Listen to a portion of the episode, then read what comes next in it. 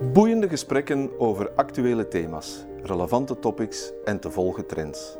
Welkom op de Vlaio podcast waar ondernemers en hun netwerk een stem krijgen, hun plannen vorm en hun ambities een klankbord.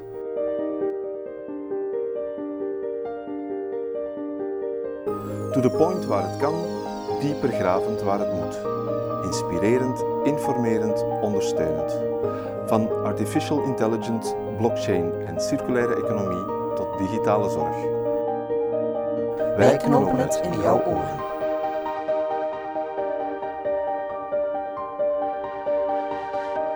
In onze COSI studio in Leuven heet ik vandaag Vlaio bedrijfsadviseur Jan Nachtegalen welkom. Dag Jan.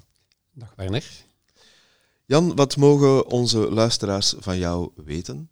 Ik ben uh, geboren Gentenaar. Ik woon momenteel in Marjakerke bij Gent. Ik ben uh, econoom van opleiding. Ik ben nu al 17 jaar bedrijfsadviseur bij het team bedrijfstrajecten. Wij zijn de front office uh, van Vlaio. Voordien heb ik wel bijna 20 jaar in de banksector gewerkt, in verschillende managementfuncties, waaronder ook enkele jaren als KMO-adviseur. En wat doen bedrijfsadviseurs dan precies? Wel, als uh, Vlaio bedrijfsadviseur begeleid ik uh, ambitieuze ondernemingen bij hun groei- en innovatieve projecten. Uh, deze begeleiding bestaat eigenlijk hoofdzakelijk uit drie pijlers. ten eerste, wij geven advies over de bedrijfsvoering, over de business case. Ten tweede, wij verwijzen ondernemingen door en brengen ze in contact met, met partners. Daarvoor beschikken wij over een heel Vlaio-netwerk waar ik kan naar doorverwijzen. En ten derde uh, bieden wij hulp aan ondernemingen bij het vinden van de juiste financiering voor hun innovatieve projecten. En uh, kunnen wij ook hen wegwijs maken in het doolhof van steunmaatregelen die de Vlaamse overheid voorziet. Vandaag heb je een boek meegebracht, De onsterfelijke onderneming, overleven in disruptieve tijden van Fons van Dijk.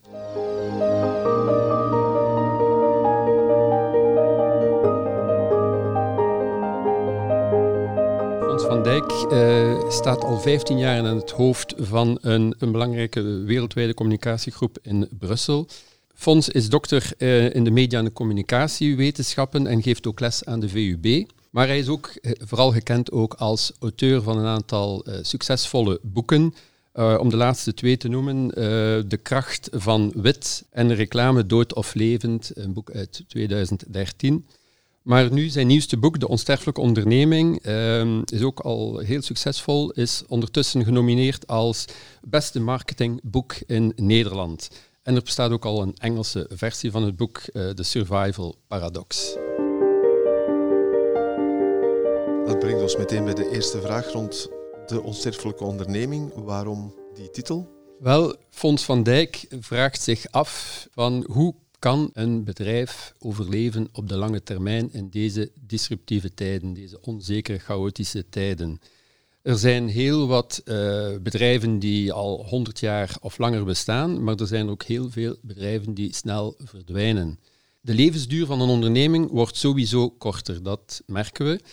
Ja, wat moet een onderneming doen om succesvol te overleven? Daarover gaat het boek. En een sterk merk is niet voldoende. Denken we maar aan voorbeelden als Kodak of Nokia of Saab.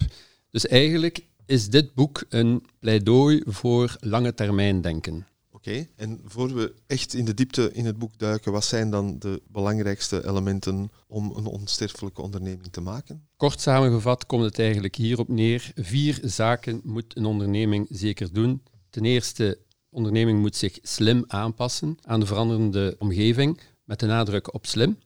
Ten tweede, een onderneming moet een strategie voor ogen hebben en concrete doelen stellen om die strategie te bereiken. Ten derde, medewerkers, stakeholders, partners, klanten, al dit geheel moet verbonden worden tot één eh, systeem. En ten vierde, de DNA van de onderneming, en de auteur bedoelt daarmee de identiteit, de waarden, de cultuur van een onderneming, die moeten echt op elkaar afgesteld worden, bewaakt worden en veiliggesteld worden.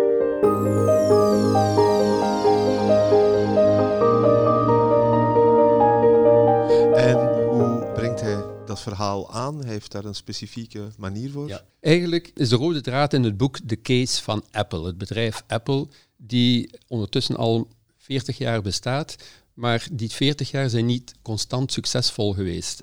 Dus er is een, een, opgang, bijna ondergang geweest in de jaren 90.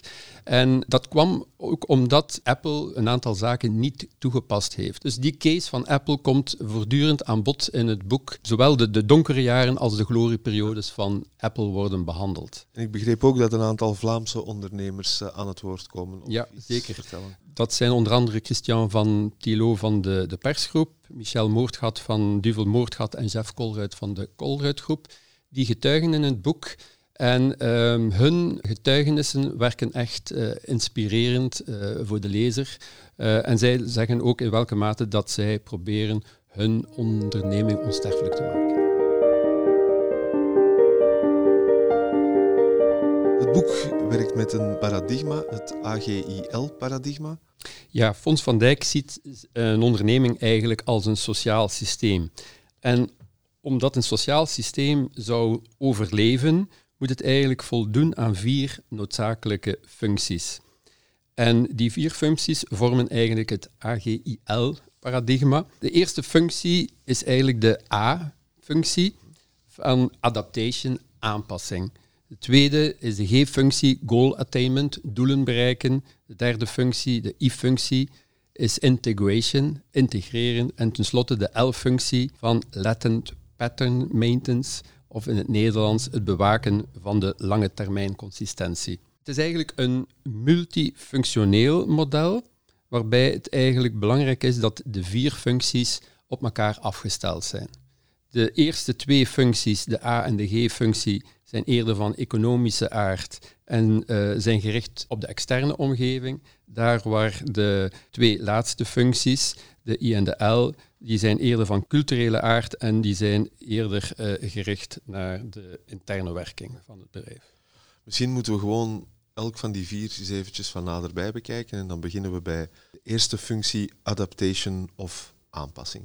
Ja, eigenlijk moet een bedrijf leren omgaan met alle veranderingen in de wereld. En dit tempo van die veranderingen, we moeten ervan uitgaan dat dat tempo alleen nog maar zal versnellen. Er zijn heel wat zaken die op ons afkomen. Eh, we denken aan nieuwe producten, nieuwe technologieën, nieuwe trends, nieuwe klantenbehoeften, nieuwe businessmodellen. Ja, je moet daar eigenlijk als ondernemer of als onderneming slim mee omgaan. En slim, daar bedoelt Fons van Dijk mee, van je hoeft niet altijd een voorloper te zijn, je kunt ook gewoon een slimme volger zijn. En hier geeft hij ook het voorbeeld weer van Apple. Die zegt, ja, Apple is nooit echt een voorloper geweest, maar is een slimme volger geweest van bestaande technologieën. Ja, dat is een van de leuke en sterke dingen van het boek. Dat is dat er ondertussen ook een aantal mythes worden doorbroken of afgebroken eigenlijk.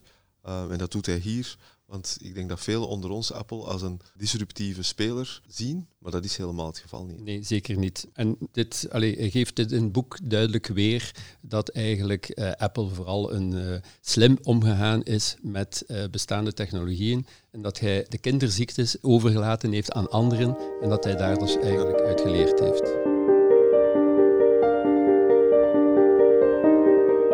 De tweede functie, goal attainment of strikte doelen bereiken? Als onderneming moet je natuurlijk een aantal economische doelstellingen voor ogen hebben, zoals groei of winst of marktaandeel.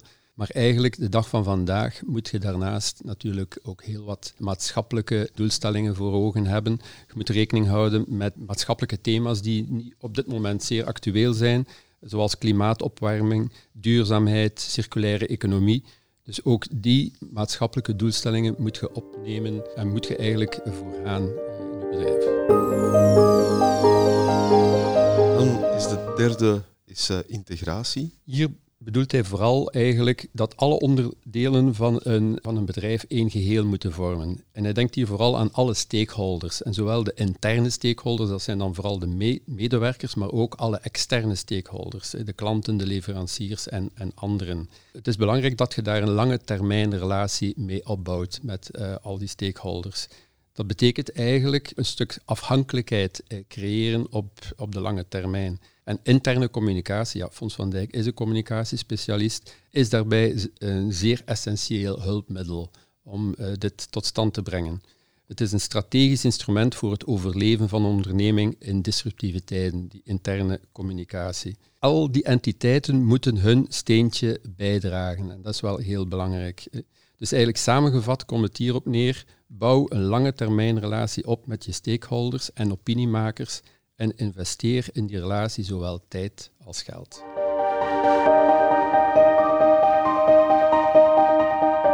En de laatste, de moeilijkste denk ik, latent pattern maintenance. Ja, in het Nederlands iets eenvoudiger bewaken van de lange termijn consistentie. Ah, is dat eigenlijk vooral de culturele dimensie die hier aan bod komt. Hè. Hier is het belangrijk eigenlijk dat elke onderneming zijn identiteit, zijn basiswaarden niet verloochent. Deze waarden moeten eigenlijk uitgedragen worden door, door alle leden. Eigenlijk betekent dat concreet bijvoorbeeld, uw medewerkers van uw bedrijf, dat, zijn uw, dat zouden uw beste ambassadeurs moeten zijn. Dus eigenlijk zorgen dat er een soort verbondenheid, een soort loyaliteit uh, groeit ten opzichte van de onderneming. Het zijn dus drie echt belangrijke sleutelbegrippen, identiteit, waarde, cultuur. Samen vormen zij eigenlijk de, het DNA van het uh, bedrijf. En het is een, een, een, duurzame onderneming, moet voortdurend een evenwicht zoeken tussen de noodzaak van verandering en het versterken van haar identiteit. En daar zit toch wel een beetje op het eerste zicht een tegenstelling? Ja, dat is ook zo. Daarom ook de titel van zijn boek in het Engels, The Survival Paradox. Enerzijds gaan voor verandering, voor vernieuwing, voor innovatie. En toch hamert hij constant op die continuïteit en die cultuur. Maar Fons van Dijk spreekt in dat verband eigenlijk eh, liever van een voortschrijdend evenwicht, zegt hij. Vlaamse ondernemers zullen dat graag horen. Uh, hij zegt, een onderneming kan best traag, maar zeker evolueren. Hè. Trouw aan zijn koers en trouw aan zichzelf, zegt Fons van Dijk. En dat is ook typisch voor een Vlaams bedrijf.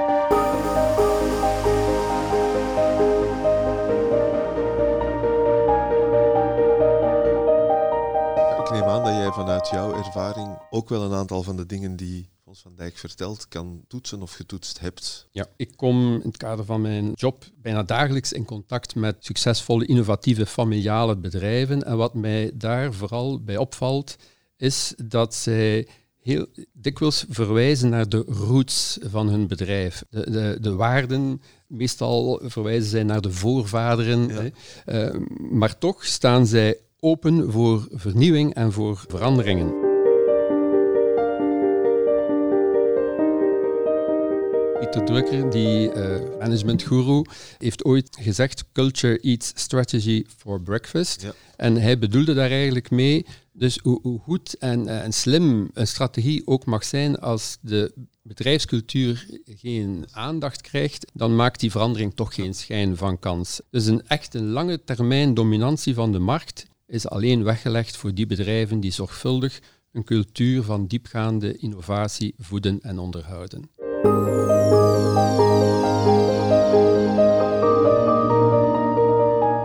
Wat ik ook leuk vind aan het boek is dat er een aantal stevige mythes worden onderuit gehaald of dat Vos van Dijk ervoor waarschuwt.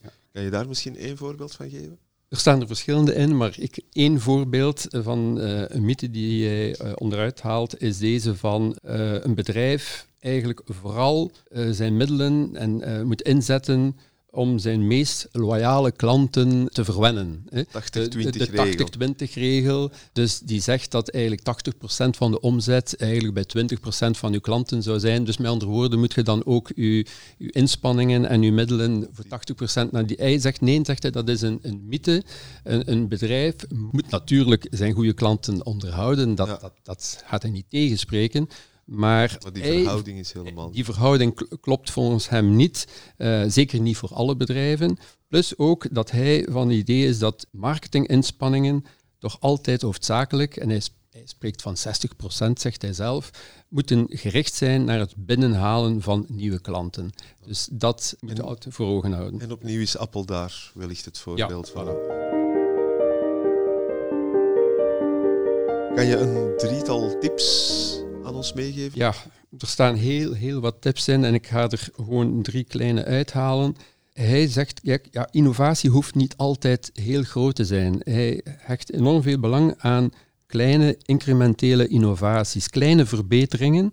aan een product. Maar het belangrijkste is, zegt hij, dat het gewoon een oplossing is voor een reële behoefte, dat het een meerwaarde biedt voor de klant. En belangrijk is dat de klant daardoor ook bereid is om iets meer te betalen. Dus innoveren hoeft niet altijd big te zijn. Dat is één tip. Ten tweede, vertrek altijd bij, bij nieuwe ontwikkelingen, vertrekt vanuit de klant en zijn gebruikservaringen. Dus leer constant bij uit de feedback van klanten. En ten derde, als onderneming kunt je best eerst dominant worden in een kleine niche. En van daaruit groeien, upscalen met een visie op lange termijn. Dat zijn drie kleine tips uit het boek, maar er staan er veel Interessant. Ja. Kan je het boek kort samenvatten in een aantal zinnen? Of in... Ja, dus eigenlijk ondernemingen moeten zich voortdurend aanpassen aan de veranderende markt. Ondernemingen moeten hun doelen vaststellen, nastreven en hopelijk ook bereiken. En ondernemingen moeten hun entiteiten op elkaar afstemmen en tegelijk hun identiteit bewaren. Eigenlijk kunt je het ook samenvatten, zegt Fons van Dijk, in één zin, zijn boek, namelijk wie als bedrijf zichzelf wil blijven, moet evolueren en veranderen. Dus dit is de basis van duurzaam succes. Een mooie paradoxale zin. Ja.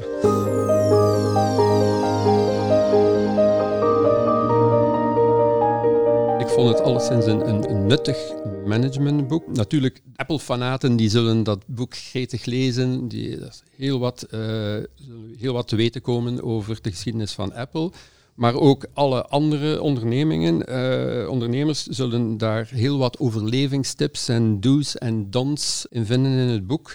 Uh, voor de ene is het eerder een survival kit uh, in, in, deze onzekere tijden. En voor anderen zal het eigenlijk een, een, een boek zijn die een verder helpt op de weg naar blijvend succes. Met andere woorden, een aanrader voor onder de kerstboom. Uh,